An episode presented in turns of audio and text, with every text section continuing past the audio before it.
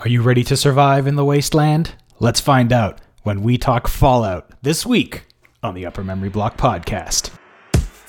So what shall it be? Do you join the Unity, or do you die here?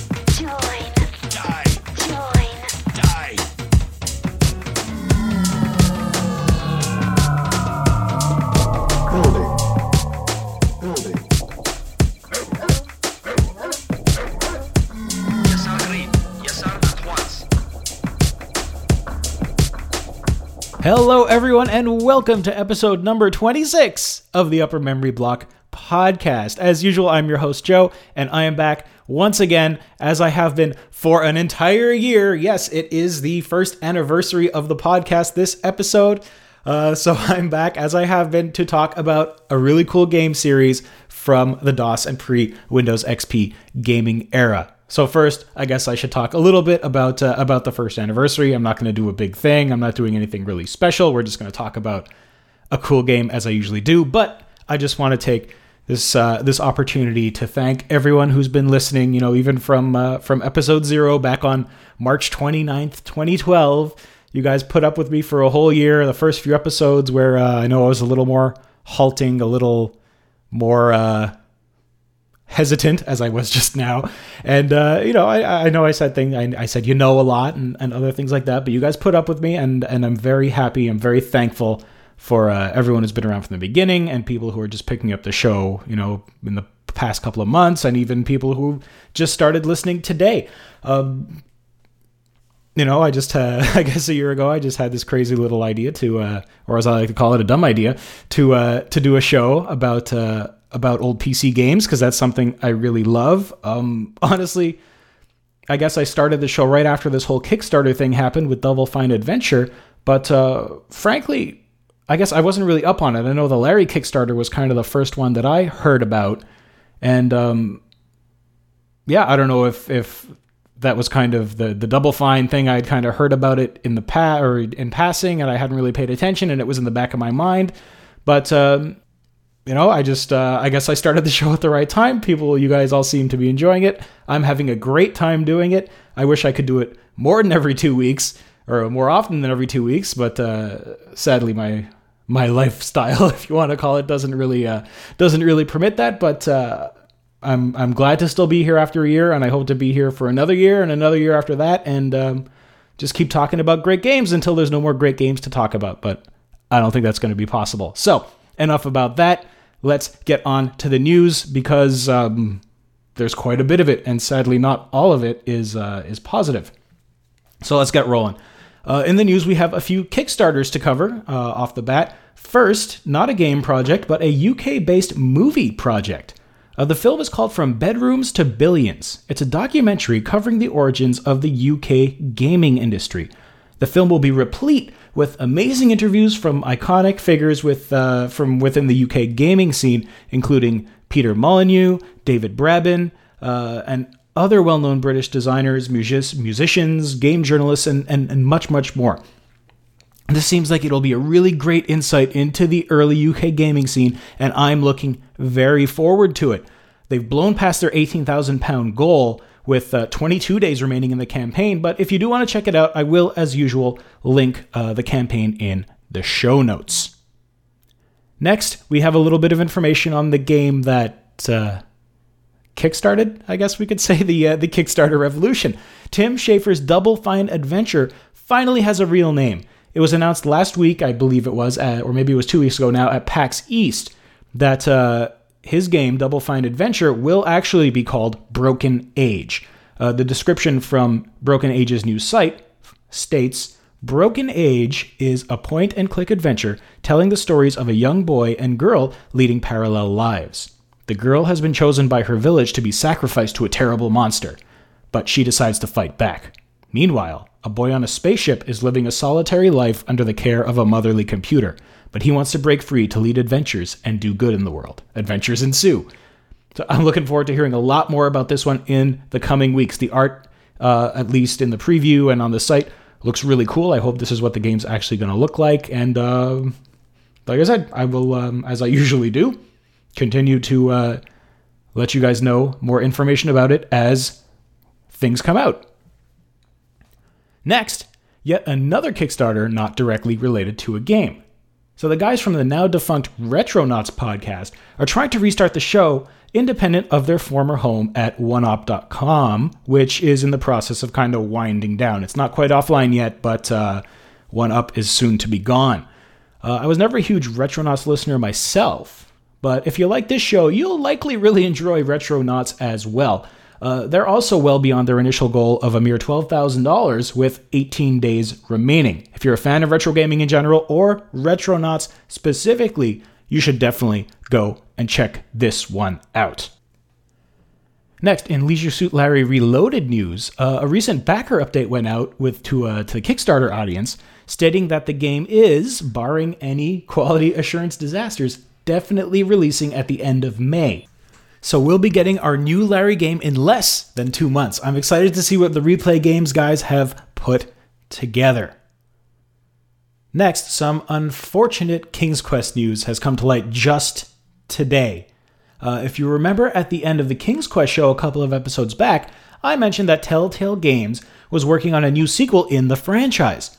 Well, Joystiq is reporting that this is no longer the case. Steve Allison, Senior VP of Publishing at Telltale, has confirmed that they are no longer actively developing anything in the King's Quest universe. That's, that's really too bad, as you know, I'm sure another King's Quest game would have done quite well. For more information, I will link that Joystiq article in the show notes. Finally, some more bad news. Actually, very bad news, I would say, especially in light of last week's show, which reminded me how awesome X Wing is. Earlier today, Disney announced that they are closing down LucasArts. Here's the official text of the announcement. After evaluating our position in the games market, we've decided to shift LucasArts from an internal development to a licensing model, minimizing the company's risk while achieving a broader portfolio of quality Star Wars games. As a result of this change, we've had layoffs across the organization. We are incredibly appreciative and proud of the talented teams who have been developing our new titles. I'm incredibly saddened by this news, frankly. Uh, if you've been listening to the show, you know I'm a huge LucasArts fan. Uh, we don't have much more info aside from this right now. Um, I'll be interested to know what's going to happen with LucasArts titles on Steam and GOG and uh, how things are going to work going forward. As much as the licensing model does make sense, all the great history of, of LucasArts games, especially from the time period that I cover, just really makes this news suck. As more information becomes available, I will, of course, let everyone know. We have a pretty lively discussion uh, about this news going on over at the Facebook group. So if you guys have anything to say, head on over there, post some stuff. Um, yeah, I was uh, I was pretty floored by this announcement. I know uh, I followed Tim Schafer and Ron Gilbert on uh, on Twitter, and um, you know they were both a little bit uh, upset by the news. And like I said, you know, from a numbers point of view, it makes perfect sense. Uh, LucasArts hasn't really been putting out the best stuff as of late. Uh, the last good game, I guess I would say they put out is uh, is uh, Force Unleashed. Force Unleashed Two wasn't all that great. The Old Republic had LucasArts written on it, but it was really a Bioware title. So yeah, it makes sense. It just sucks. So I guess that's that. You're listening to the Upper Memory Block Podcast. Okay, as we usually do before we get to the main topic, let's uh, talk about some emails that we got this week. Uh, Father Beast left a great comment on umbcast.com talking a bit about X Wing from the last episode. He writes X Wing is a favorite game of mine, also, and I wanted to play it before sending you some mail about it in advance, but I couldn't get mine working. More on that in a minute. My first exposure to X Wing was when I was a garbage collector. I saw that someone had thrown their copy in the trash. I rescued it and brought it home. When trying to install, I discovered that there was damage to some of the floppy disks, and I kept getting errors while installing. I just kept pressing ignore and hoping for the best. What I got worked somewhat, as in, if you chose some options, it would crash. But I did get to fly the maze enough to realize that it would go much better if I had a joystick. Within a few months, I saw our local Babbage's had a special X Wing CD ROM version, TIE Fighter CD ROM, and X Wing vs. TIE Fighter Flight School for a low $30 for the collection. It took a few weeks, but my wife finally approved the expense, as well as buying a cheap joystick since the CD ROM version wouldn't let me play with a mouse. I never regretted that purchase, even though I was a lousy flyer. Ultimately, the only completion I got was for qualifying on the maze with an A Wing, the fastest of the ships. I also completed a few of the historical missions and failed quite a few more. While it was difficult, I actually appreciated the difficulty. I would fail at some historical mission, and then go back to the training grounds for a while, and then go and be successful at completing that mission. This wasn't because I had learned the tricks for that particular mission, but because I was actually becoming a better flyer. I never played much TIE Fighter because I felt I hadn't plumbed X Wing sufficiently, and so never played any of the others X Wing Alliance, or Rogue Squadron, or I don't know what else.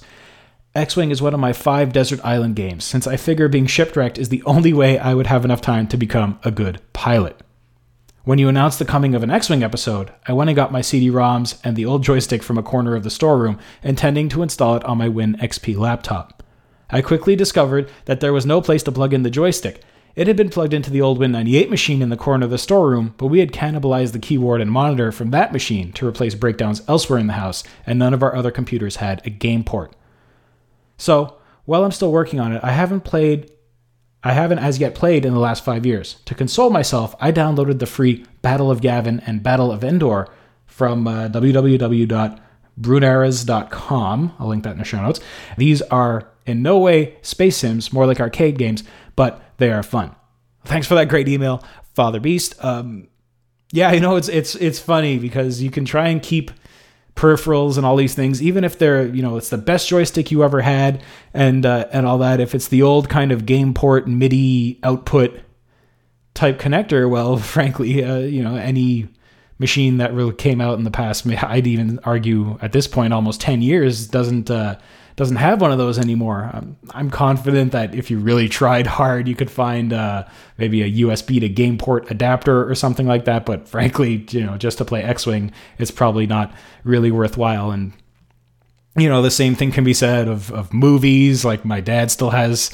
I think my parents just moved out of their house into a condo, and my dad finally got rid of his old Betamax tapes, and he still has a VHS uh, a VHS player plugged into his uh, his 50 some odd inch LED HD TV, and uh, he still will watch VHSs on it, even though they look awful and horrible. But uh, yeah, it's just uh, I guess that that's that's the evolution, that's progress, and uh, you know it looks like USB has been a standard for quite a while now. And uh, maybe going forward, that's going to kind of be what we use. Everything will be backwards compatible, and we'll just keep, you know, using the same connector. And maybe that way, the uh, the joystick I have today will work in uh, in ten or twenty years when I want to play an old game, or my mouse that we don't use anymore in twenty years will work when I want to play Skyrim or something. But uh, but yeah, that's so true. It's it's interesting when you think about it that you know you had these peripherals that you use to play things, and frankly, they just don't work anymore. They or it's not even that they don't work; you can't connect them to your computer. Next, an email from Colin. He writes, "Hi Joe." Looking forward to another great show.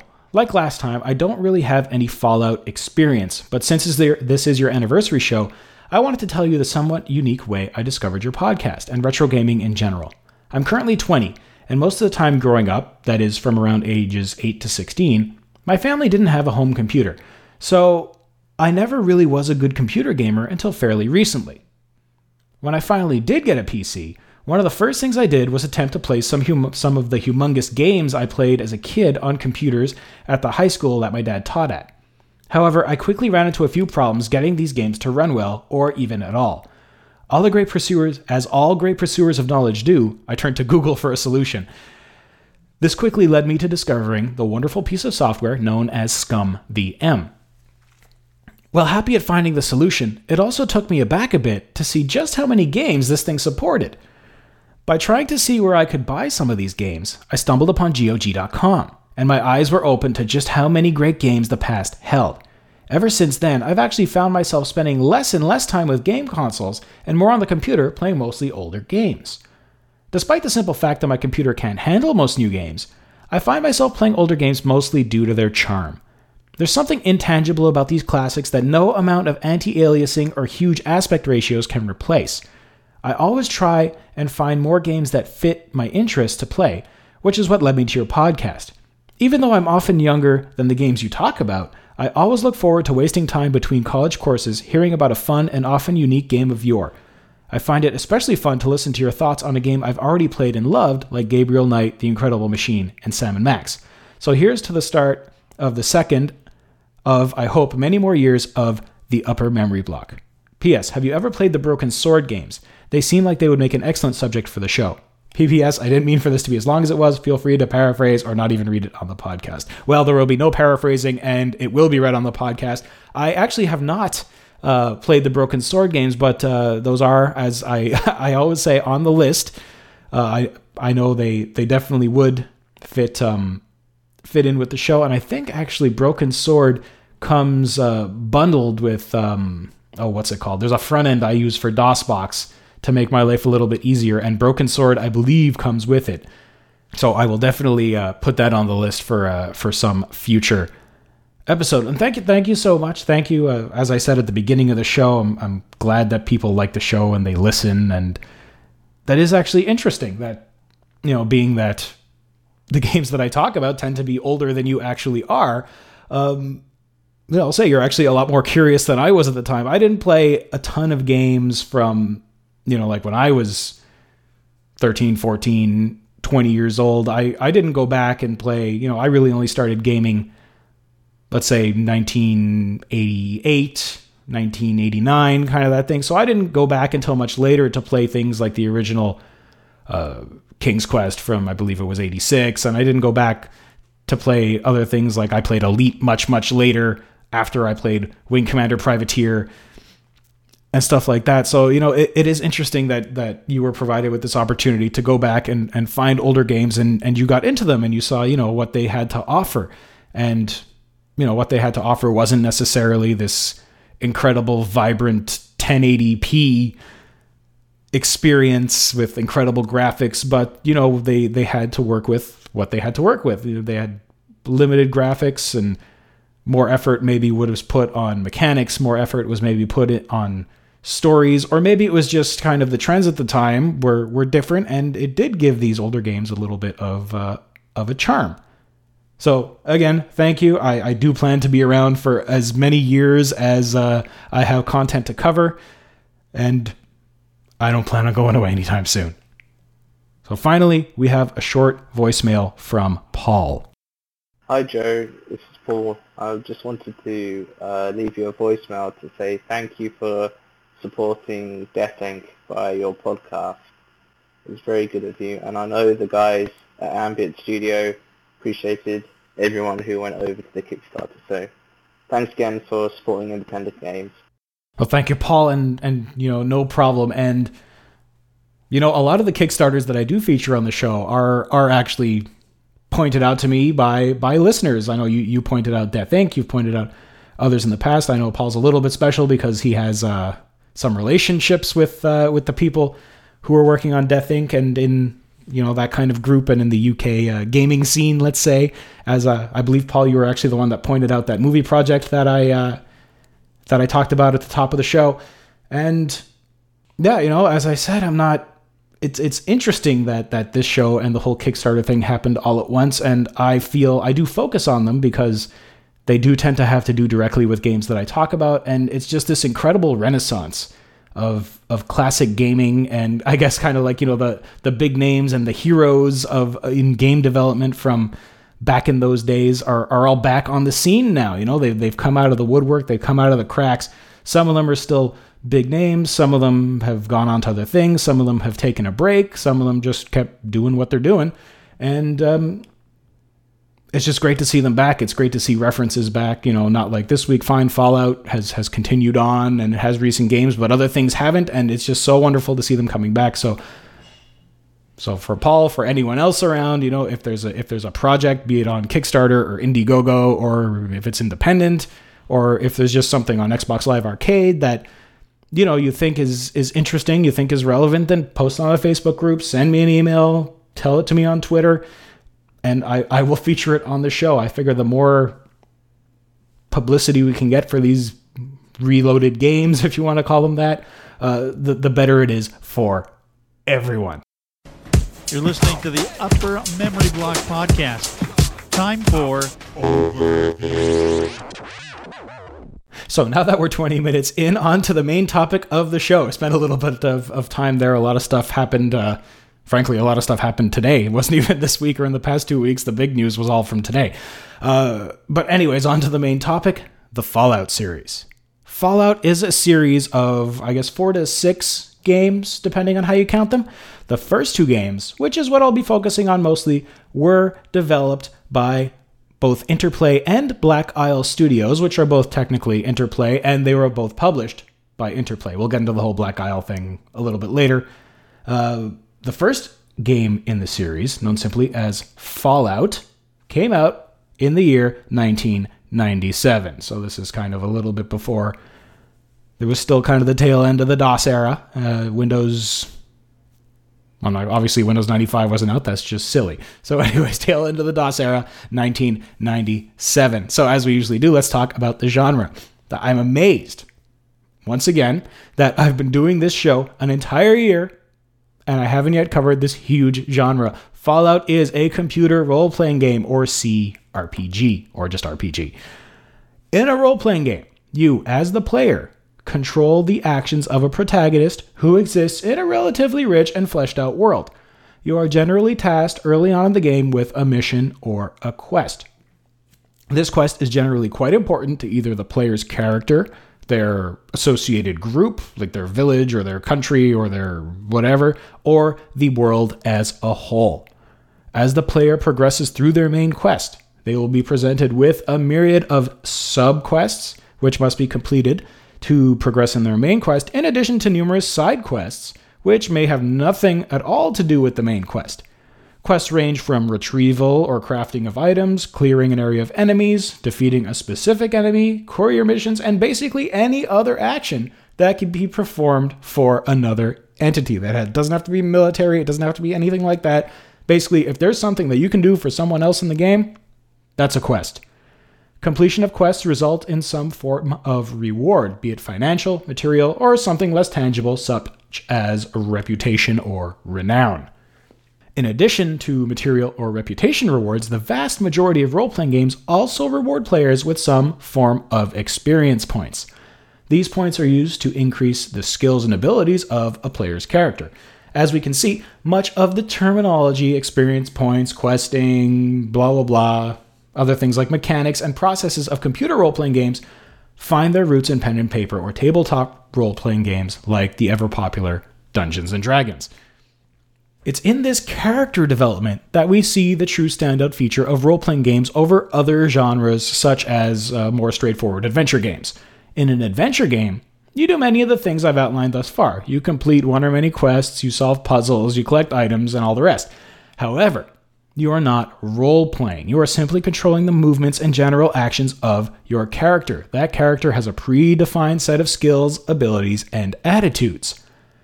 In a role playing game, you truly take ownership of your character within the bounds of the world. While most characters start off with somewhat similar skill sets, many role playing games offer you huge latitude in applying those points to whatever skills you'd like. This can be a blessing and a curse, though, as it is quite possible to invest in less than useful skills, let's say, or skills which don't complement your playstyle. So you can build a character that you love, you can also build a character that you hate. If you want to play a character that's smart and strong, you can do that. If you want to play a character that's mean, you can do that. I mean, it's there, there's a lot of latitude here to play your character your way. Uh, there's much, much more I can say on RPGs in general, but I guess it's probably time to get to specifics and start talking about Fallout itself. More tropes of the genre will definitely reveal themselves as we go forward.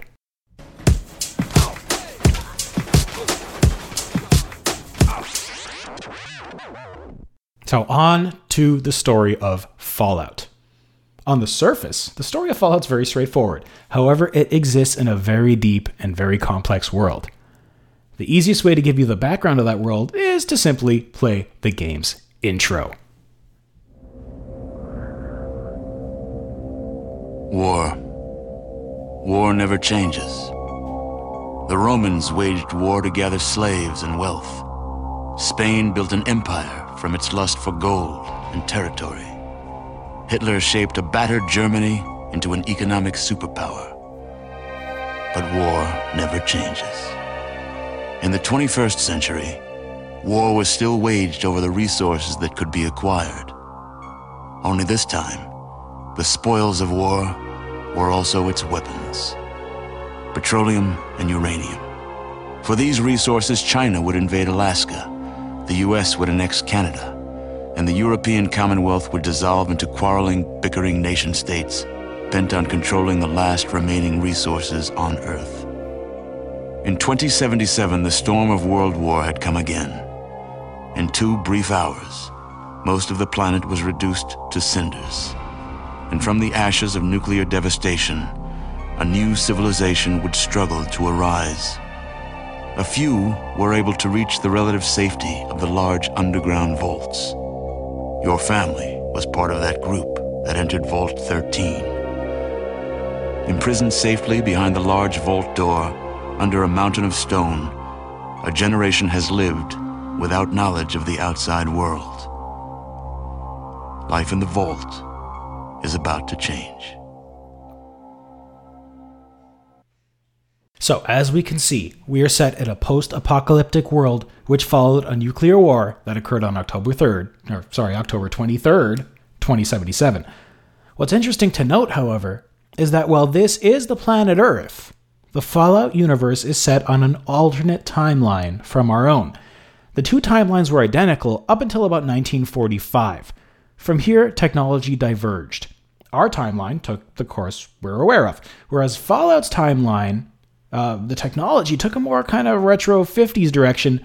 Uh, for example, in 1947, the transistor was not discovered. This meant that most technology could not be miniaturized. Also, sometime before 1969, in an attempt to mitigate the influence of communism, the United States adopted a system of 13 commonwealths, kind of a middle layer of government between the federal and the state. It was hoped that these commonwealths could address regional concerns of local groupings of states. This didn't really happen, and the Commonwealths created more of a political strife kind of situation by continuously competing with each other. Despite all this strife, no major conflicts are really fought until about the year 2050.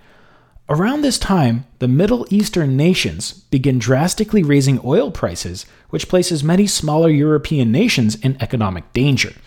The European Commonwealth responds with military force starting the Resource Wars. Tel Aviv is destroyed by a nuclear device, and other nuclear weapons fire is exchanged in the Middle East. This prompts the Americans to begin Project Safe House, building a series of underground vaults designated or designed to protect their occupants from nuclear attacks. In 2059, oil resources become increasingly scarce. The US militarizes the Alaska Canada border to protect Alaskan oil resources. This puts a strain on Canada US relations. In 2060, the Mideast oil fields finally run dry. With no more external source of oil, the European Commonwealth countries begin fighting amongst themselves for the remaining resource stores. Oil and other fossil fuels become too expensive for everyday use. Alternative fuels and advancements in nuclear technology slowly start to integrate themselves into consumer level products. So instead of having a gas powered car, you might have a nuclear powered car. By 2066, China's oil reserves are also nearly depleted and their economy is in ruins. This results in a Chinese invasion of the Alaskan oil fields. The US strong arms Canada into allowing US troops to cross their borders. This begins the slow annexation of Canada by the US. Ten years later, by 2076, this annexation is complete. The US owns Canada. By 2077, the Americans reclaim Alaska from the Chinese, but they don't sign an armistice, they don't end the conflict. The president and his cabinet flee to the Poseidon oil rig. However, the war weary US population doesn't heed the warnings. Many vaults are underpopulated as the bombs fall and their doors are closed. The Great War, as it came to be known, effectively ended civilization as we know it. There's no real way to tell exactly how much damage was actually done, but the devastation was widespread. The biggest issue was the high levels of radiation pervading the biosphere. Most US cities were bombed to ruin. The few surviving cities, such as Pittsburgh and Las Vegas, descended into anarchy as society broke down. Though the vaults were underpopulated and were never actually intended to save the whole population of the US, uh, within 10 years, some of them, such as Vault 8 and Vault 12, began to open. While those vaults each have their own stories, suffice it to say, they maintained enough higher technology to kickstart a minor renaissance. Regions formed around these vaults and this rediscovered technology. So, this kind of small renaissance that I'm talking about took place in what is, now known as the core region, covering most of California as well as parts of Nevada, Oregon, and northern Mexico. Though Vaults 8 and 12 opened soon after the bombs fell, Vault 13, the vault we find ourselves living in at the start of the game, is still sealed up tight. However, there's a little problem. Ah, you're here. Good. We've got a problem. A big one. The controller chip for our water purification system has given up the ghost. Can't make another one, and the process is too complicated for a workaround system. Simply put, we're running out of drinking water. No water, no vault. This is crucial to our survival. And frankly, I, I think you're the only hope we have. You need to go find us another controller chip. We estimate we have four to five months before the vault runs out of water. We need that chip. We marked your map with the location of another vault. Not a bad place to start, I think. Look, just be safe. Okay? So it's now 2161, and your vault, which was not scheduled to open for quite some time yet, has a water problem. You have 150 days of in game time to find a replacement chip. You're given some bottle caps, which are used as currency outside the vault, a 9mm pistol, a knife, a few stim packs for healing, and of course, a hallmark of the Fallout franchise, your handy dandy Pip Boy 2000 for use in mapping, quest and sat tracking, and much more. It's kind of this very retro style portable uh, portable computer with a green and black screen. It's pretty awesome. Uh, with this meager equipment and uh, wearing nothing but your simple yellow and blue vault jumpsuit, you're sent on your way. Without getting into too much detail, your journey takes you to a wide variety of places, including the, the Necropolis, the original site of Vault 12, where you do indeed find your water chip. As it turns out, this isn't the end of your problems. It's revealed to you that a mutant army is threatening humanity. The mutant's leader, simply known as the Master, has begun using a pre war genetically engineered virus known as the Forced Evolutionary Virus, or FEV, to convert humanity into a race of super mutants and bring them together in the Unity, his vision for a perfect world. You may, of course, recognize a few quotes from the Master in the intro and outro to the show. So what shall it be? Do you join the Unity, or do you die here? Join. Die! Join. Die! I don't have to prove anything to you! Prove. Very demanding for one in your Tenuous. position. But I can Respect. your needs. The Unity. will bring about the master race, Master. Master! one able to survive, or even Thrive. in the wasteland. As long as there are differences, we will Tear ourselves apart! fighting each other. We need one race, Race. Race! one goal, Goal! Goal. one people to move forward to our destiny. Destiny. Of course. Mutants are best equipped to deal with the world today. Who else? The ghouls? Please. Normals? They brought nuclear death to us all. This will be the age of mutants. Mutants. All that, Resist? yes. And all those that are required for the Unity. as well.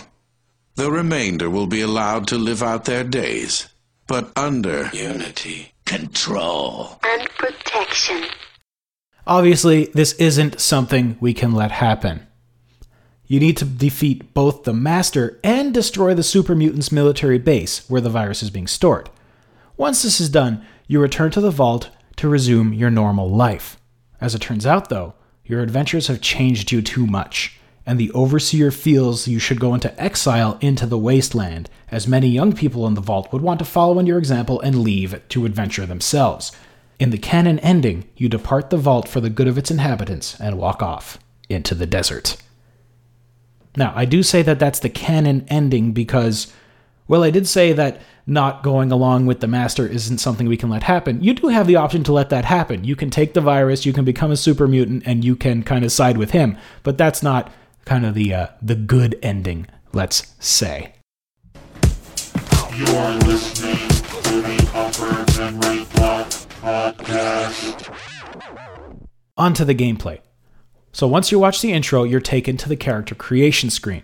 Right off the bat, you get to have some fun, deciding who you will be and what skills you will have as you begin the game. The game offers you three character templates with predefined backstories. Max Stone is a big bruiser of lower intelligence. Natalia is quite intelligent and very agile. She's an ideal kind of thief type character. Finally, Albert is a very charismatic character with moderate intelligence. He'd be good to lead a party and talk his way through problems. You can choose one of these templates, but that's no fun. We want to make a character all our own. For that, we need to understand the underlying rules of Fallout's role playing system. So, Fallout was originally intended to use the GURPS system as uh, the base set of rules for gameplay. GURPS is an acronym that stands for Generic Universal Role Playing System. This system was created by Steve Jackson Games back in 1986. It uses a skill point based character system, and all actions are handled via rolls of six sided dice. The generic universal part simply means the rule set was general enough to be easily adapted to any role playing game setting. Well, this system seemed ideal for the game.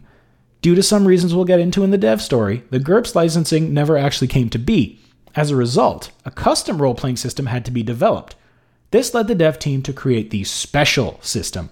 Like GURPS, Special is an acronym. However, this acronym represents the main statistics inherent to the system strength, perception, endurance, charisma, intelligence, agility, and luck. Many of these stats are well known to anyone that has played a pen and paper or other computer role playing game. Strength obviously affects the amount of weight you can carry, how many hit points you have, and controls which weapons you can use effectively based on their minimum strength requirements. Perception affects your ability to notice things. This affects your initiative, that's whether you act before an enemy when entering combat. Uh, it may affect other secondary skills like first aid, and obviously affects your performance in ranged combat. Perception also helps you to notice things in conversation, which may open additional dialogue choices. Endurance directly affects your health. That's your total hit points, health regeneration, additional hit points per level, and poison and radiation resistance. Charisma affects your interactions with NPCs, that's non player characters, uh, how many party members you can recruit at once, which dialogue options are available to you, and what prices you receive from vendors. Intelligence controls the number of new skill points you receive per level. Uh, smarts based dialogue options like science or medical stuff, uh, and many skills also have intelligence based requirements. Agility handles the number of action points you receive per turn, accuracy with all weapons types, and other kind of roguish abilities like lockpicking, stealing, and disarming traps. Finally, we have the most nebulous stat luck. Luck directly affects your gambling skill. Aside from that, luck has some effect on the, I guess we can call them virtual dice that are rolled when many actions occur in the game, especially in combat. More luck means it's more likely that you'll achieve a critical hit, and or it's more likely that you'll roll higher, and you know other things to that effect. This is not really a direct correlation, but um, you know luck does certainly have some effect. So creating a new character gives us all seven of these stats set to a value of five or average. On top of this, you're provided with five additional stat points to spread around. You can drop any stat down to a minimum of one or very bad, which will make you effectively useless in that uh, in that statistic, or you can raise them up to a maximum of 10 or excellent. You're also not required to use all your points. Fallout's actually a very well balanced game. You can complete it with almost any grouping of stats, no matter how disjointed they may be. One grouping of stats may be more challenging than another, but you can generally get through with almost any setup. So, on top of your primary stats, which I've already described, you can choose up to two optional stats. These are fun little quirks that make your character more unique. Uh, they generally provide you with a specific advantage while handicapping you in kind of a corresponding way. For example, the one hander trait gives you a great advantage with one handed weapons. However, two handed weapons receive an equal penalty. The night person trait gives you a bonus to perception at night, but a penalty to perception during the day. Finally, you have your skills. Skills are what you use to deal with specific situations in the game. They range from first aid to skill with different weapon types to the ability to use science and technology, finally, to other things like sneaking by unsuspecting enemies or picking locks. The base percentages of your specific stats are dictated by your special skill levels and any optional traits you've selected. You also have the option to tag up to three skills, giving them an immediate 20% boost, and also have them increase at a faster rate throughout the game. Finally, you provide your character with a name, set their age, and select their sex. This is doesn't really have any bearing on anything. It's just more uh, from a role playing perspective. How old do you want to be? What do you want your name to be? And do you want to be a man or a woman? We are now ready to roam the wasteland.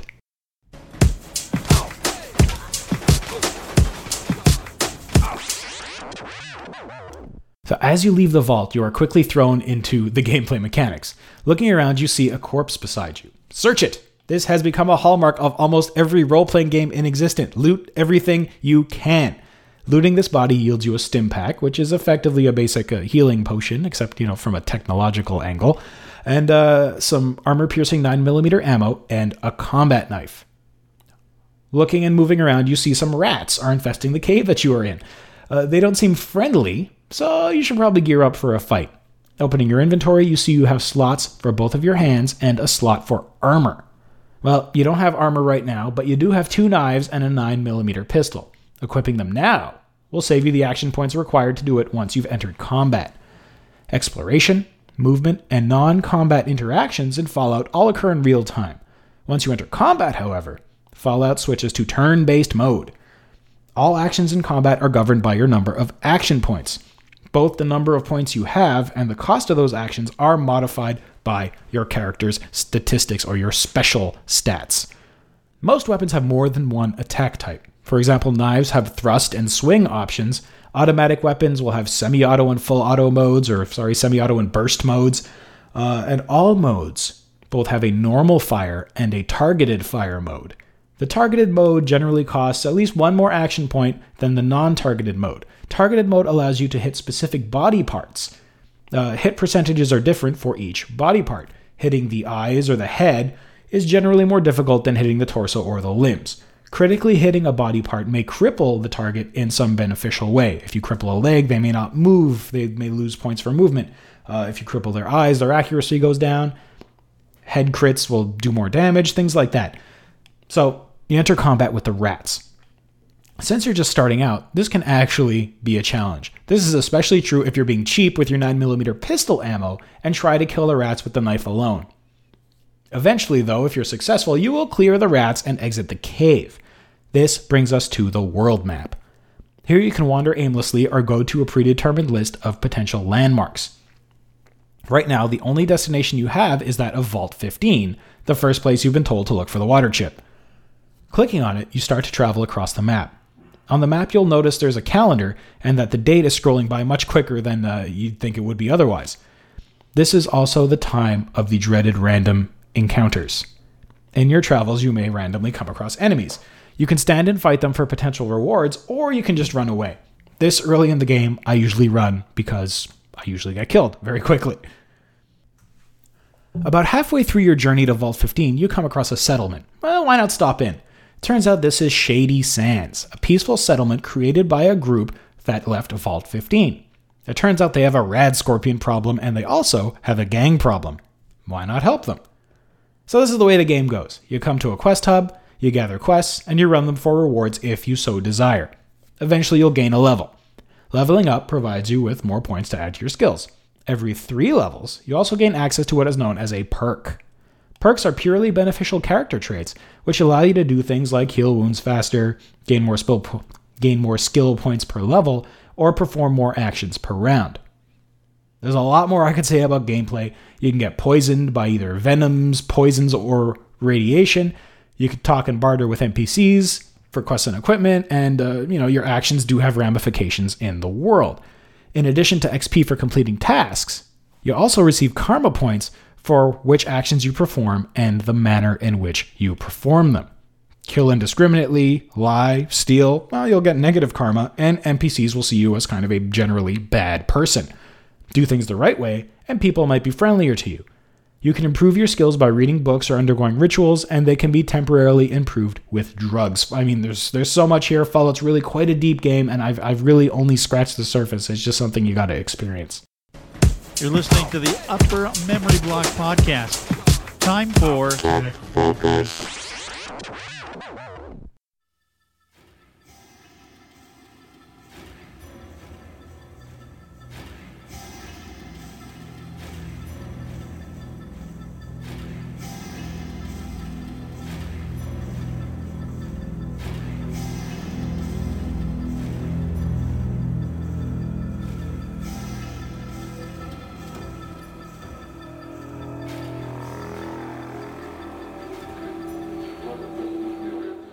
So here we are at the Tech Focus. Fallout had the following minimum PC system requirements. It required a Pentium 90 MHz, 16 megabytes of RAM, 80 megabytes of hard drive space, and DOS 5.0. Now, DOS 5 is actually an interesting point because I believe up until this point, the the general minimum DOS version was DOS 3.1 something or other. So having it require DOS 5 was actually a pretty interesting requirement. So on top of the DOS requirement, uh, it finally it had needed a graphics array that was capable of SVGA at 256 colors. I believe the options for resolutions ranged from 640 by 480 all the way up to 1024 by 768. Fallout's graphics were great looking for the time. It used a three quarter isometric view, similar to that of other games we've already seen, such as XCOM. Uh, the view did not rotate. What you saw was what you got. On entering buildings, the roof would cut away, allowing you to see inside. Also, while the game sprites weren't particularly large, they were quite detailed. When your character changed weapon types, he or she would be rendered carrying that class of weapon. The same went for armor. For this reason, like in Diablo, that came out the year before, upgrading your gear didn't only improve your stats, it also made your avatar look cool. So there was a motivation to get better gear, change out your gear, try different guns because you wanted to see what you looked like. In addition to great looking in game graphics, the cutscenes in Fallout also looked great. From the intro sequence to NPC interactions to the ending, the game used high quality pre rendered 3D models, which were mind blowingly great looking for the time.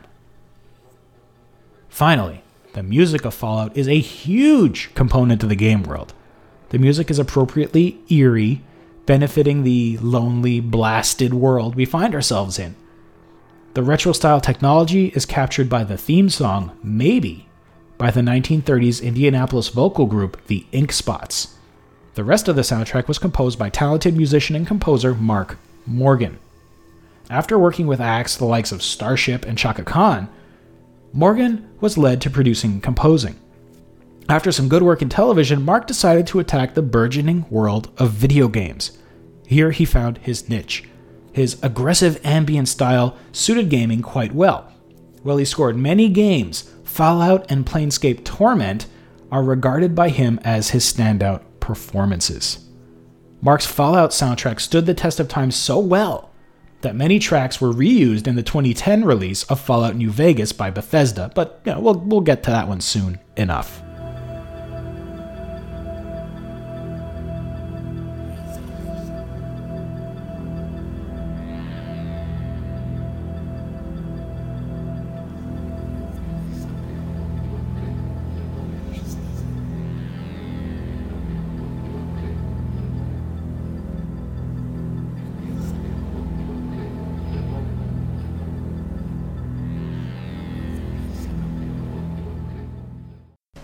You're listening to the Upper Memory Block podcast. Time for Dev story time. Fallout is the brainchild of Tim Cain. Unlike many of the game producers we've talked about, Tim did the academic thing. He completed a Bachelor of Science in Computer Engineering at the University of Virginia.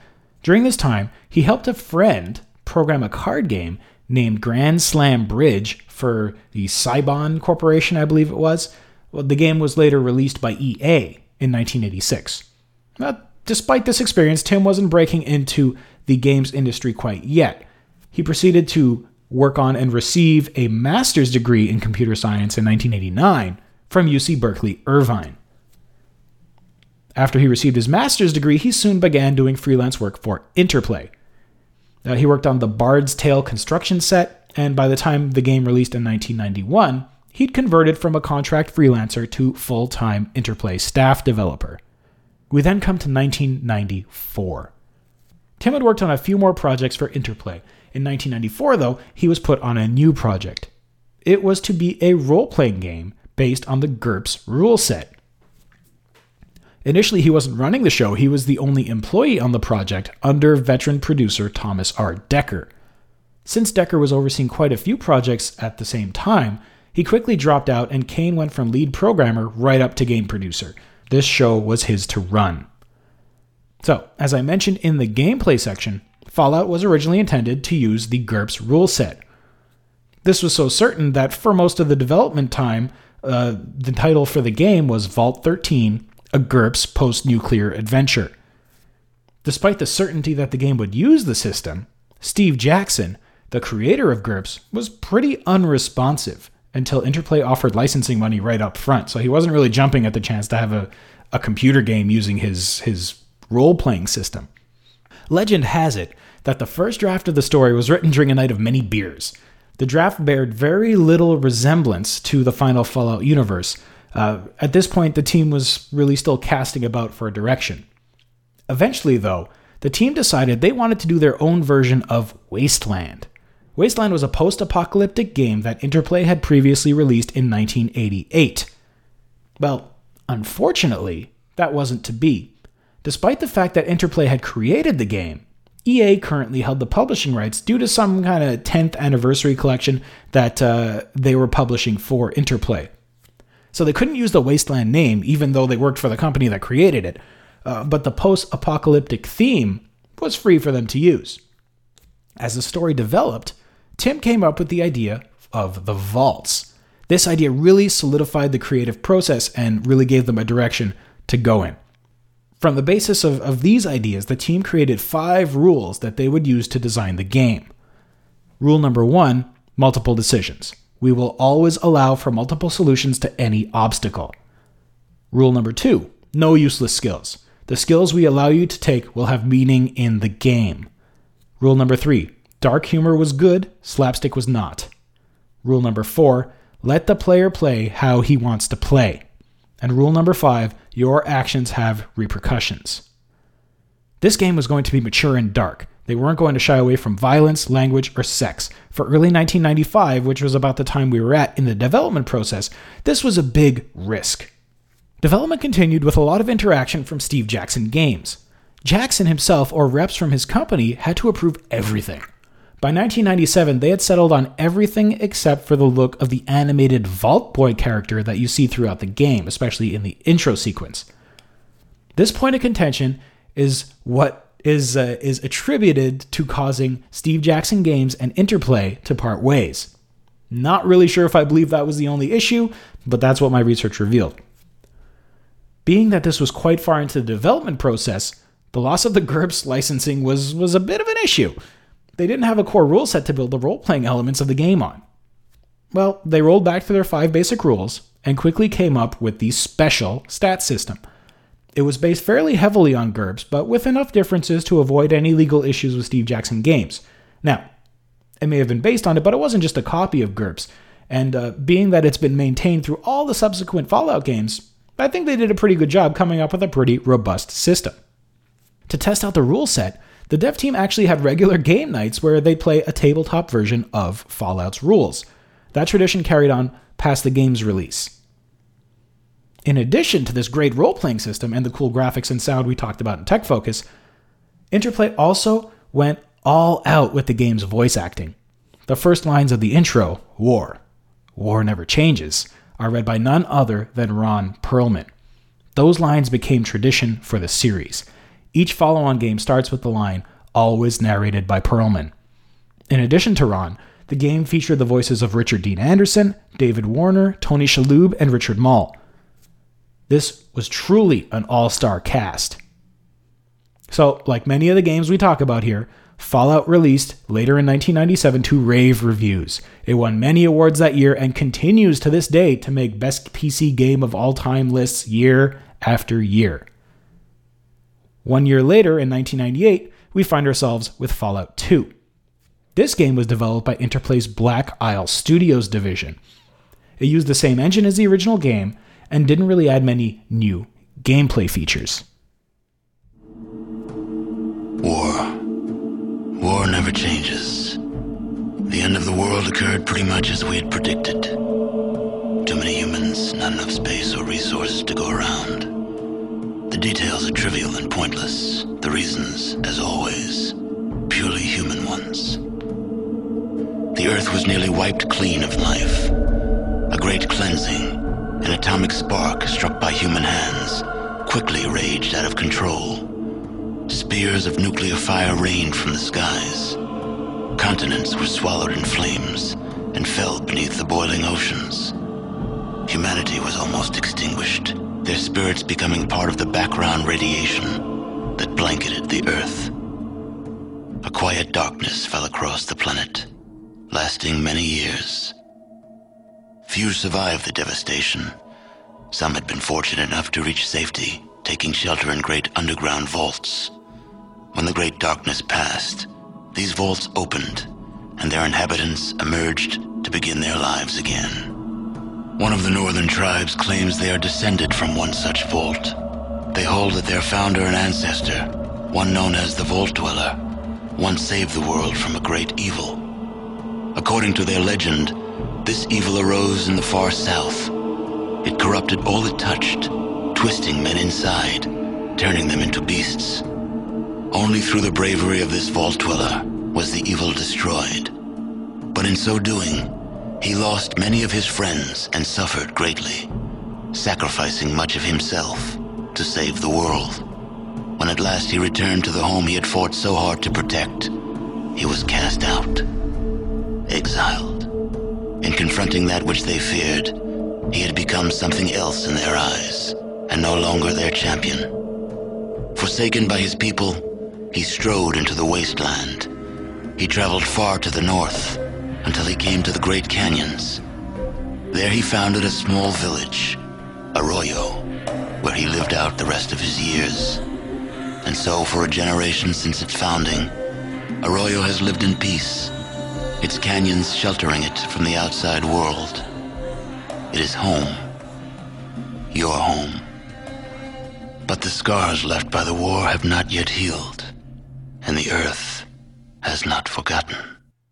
So, Fallout 2 takes place 80 years after the first game. You are a descendant of the Vault Dweller tasked to save your dying village by finding a mythical piece of technology known as the Garden of Eden Creation Kit, or the GECK. This kit can create a thriving, fertile environment out of the wasteland. This is just the beginning of a much larger adventure which takes you back to Vault 13 and then into conflict with the Enclave, who we find out is composed of the remnants of the original pre war US government. Fallout 2 featured a much wider variety of items, weaponry, and enemies, making combat much more challenging. Fans were kind of divided on Fallout 2, though. It was more of what they loved from a mechanics perspective. However, this game was a little bit sillier and quirkier than the original, with many, many pop culture references. Some players thought it lacked the serious, dark tones of the first game. Others loved the game because it gave them a much larger world to explore in the way that they enjoyed in the first game. So that brings us to Fallout 3, or at least the Fallout 3 that never was, codenamed Van Buren.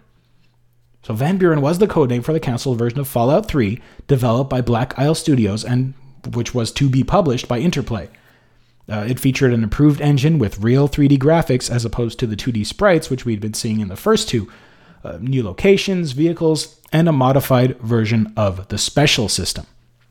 The game was cancelled in December 2003 when budget cuts forced Interplay to dismiss the PC development team. Interplay subsequently sold the Fallout intellectual property to Bethesda Softworks, who began development on their own version of Fallout 3.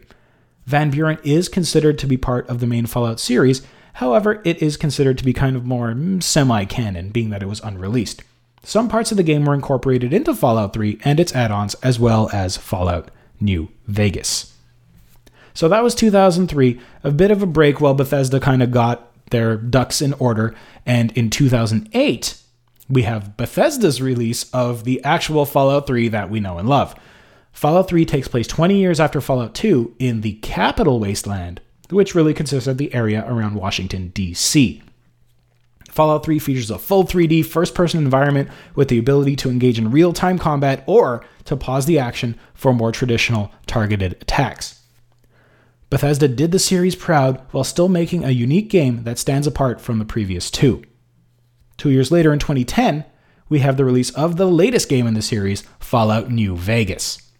New Vegas is actually more closely related to Fallout 1 and 2, taking place in the Mojave Wasteland outside of Las Vegas, one of the few remaining undestroyed cities in the United States. This game starts with your character, a lone courier, being double crossed, shot, and left for dead.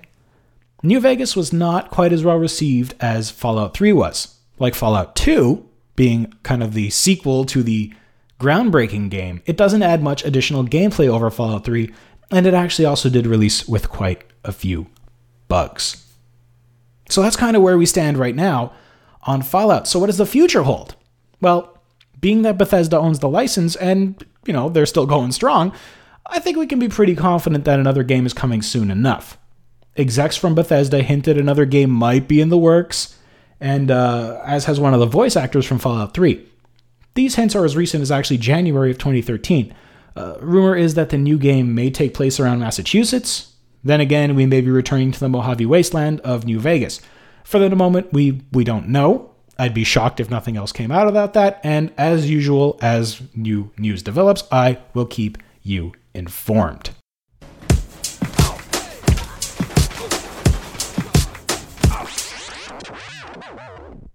So, where can we get Fallout today? Well, lots of places. Fallout 1, 2, and Fallout Tactics, which I didn't really uh, talk about very much, is kind of a more combat focused side uh, side series. Uh, they're all available on GOG.com for $9.99 each. All the games, except for Tactics, are also available on Steam. This includes the newer Fallout 3 and Fallout New Vegas.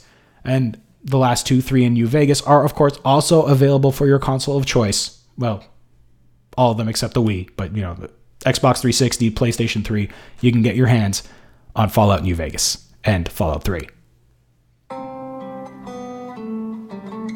Ah, the Upper Memory Podcast, one of the best podcasts around about geeky old style gaming on computers. Well, we talk about old stuff as well. We talk about old classic television programs and films from around the world. So, if that's your cup of tea or coffee, then why don't you listen to us? We're called Waffle On Podcast, and you can find us on iTunes, Stitcher Radio, or at our main site, which is waffleon.podbean.com. We would be honoured if you'd join us.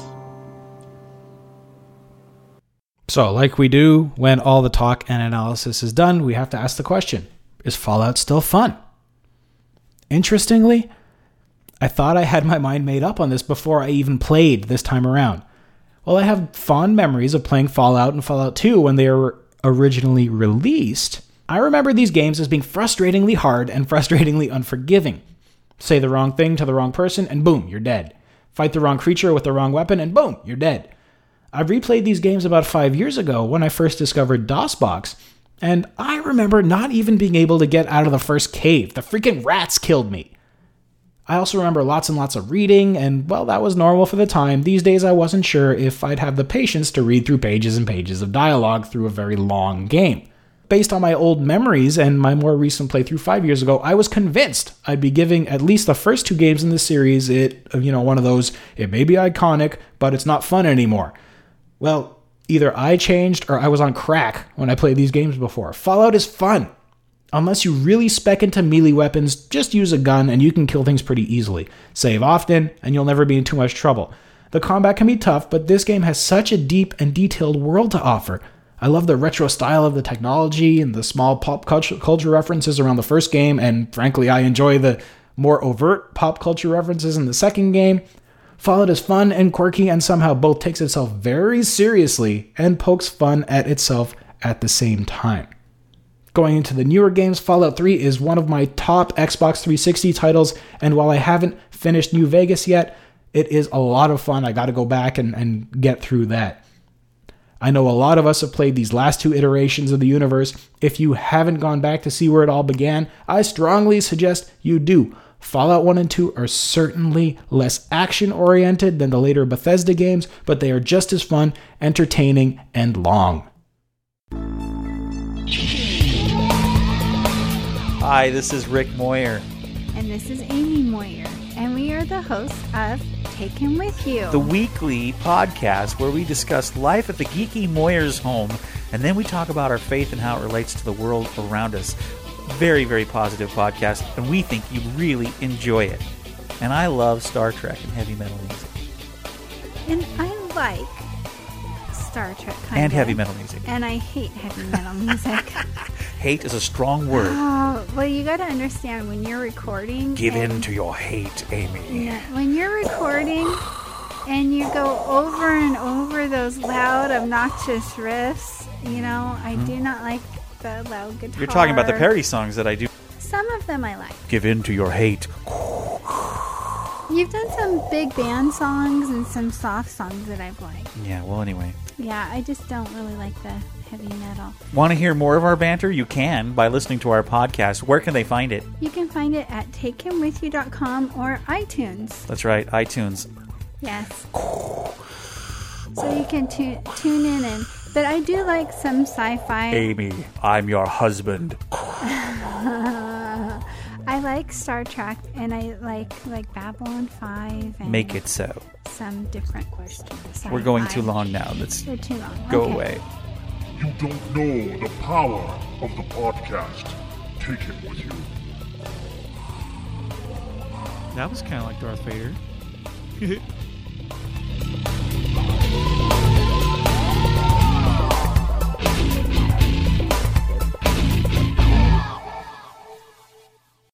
So that's it for another show. Thanks to everyone who emailed in. I love the content you guys keep sending, so keep it coming. The more the better. It's so much more interesting when when, you know, I have other people's opinions on things and all that.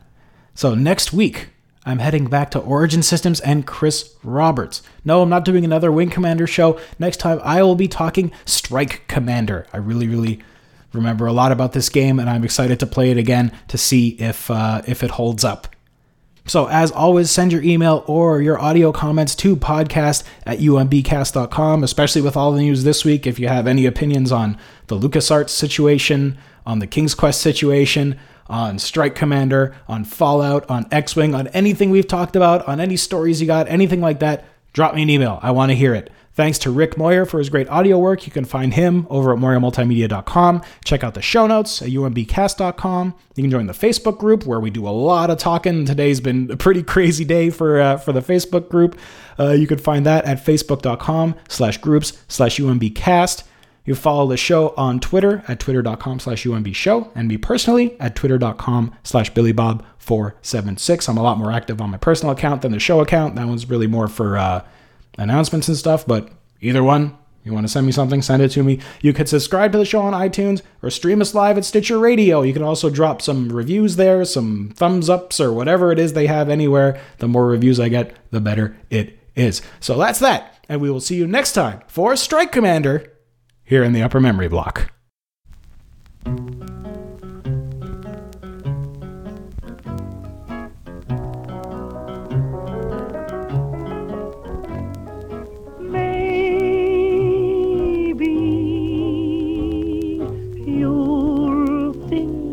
Of me when you are all alone.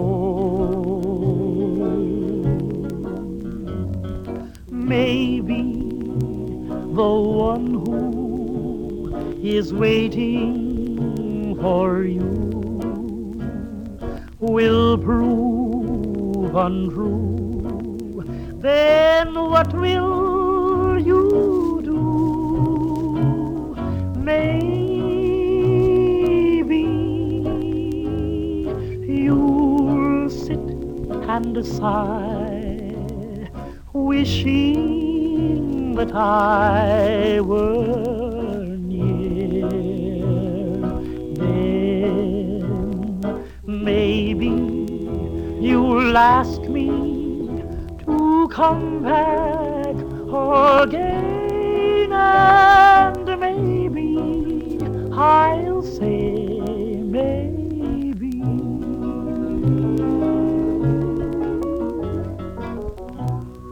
Maybe you think of me when you are all alone.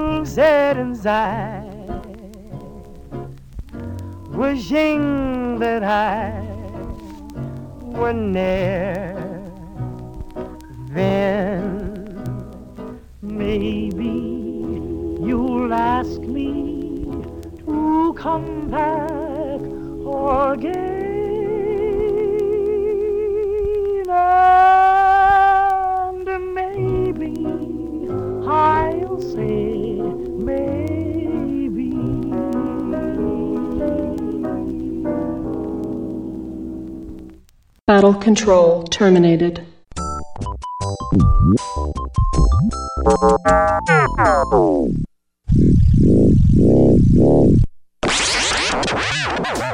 You've been listening to the Upper Memory Block Podcast with Joe Mastroianni.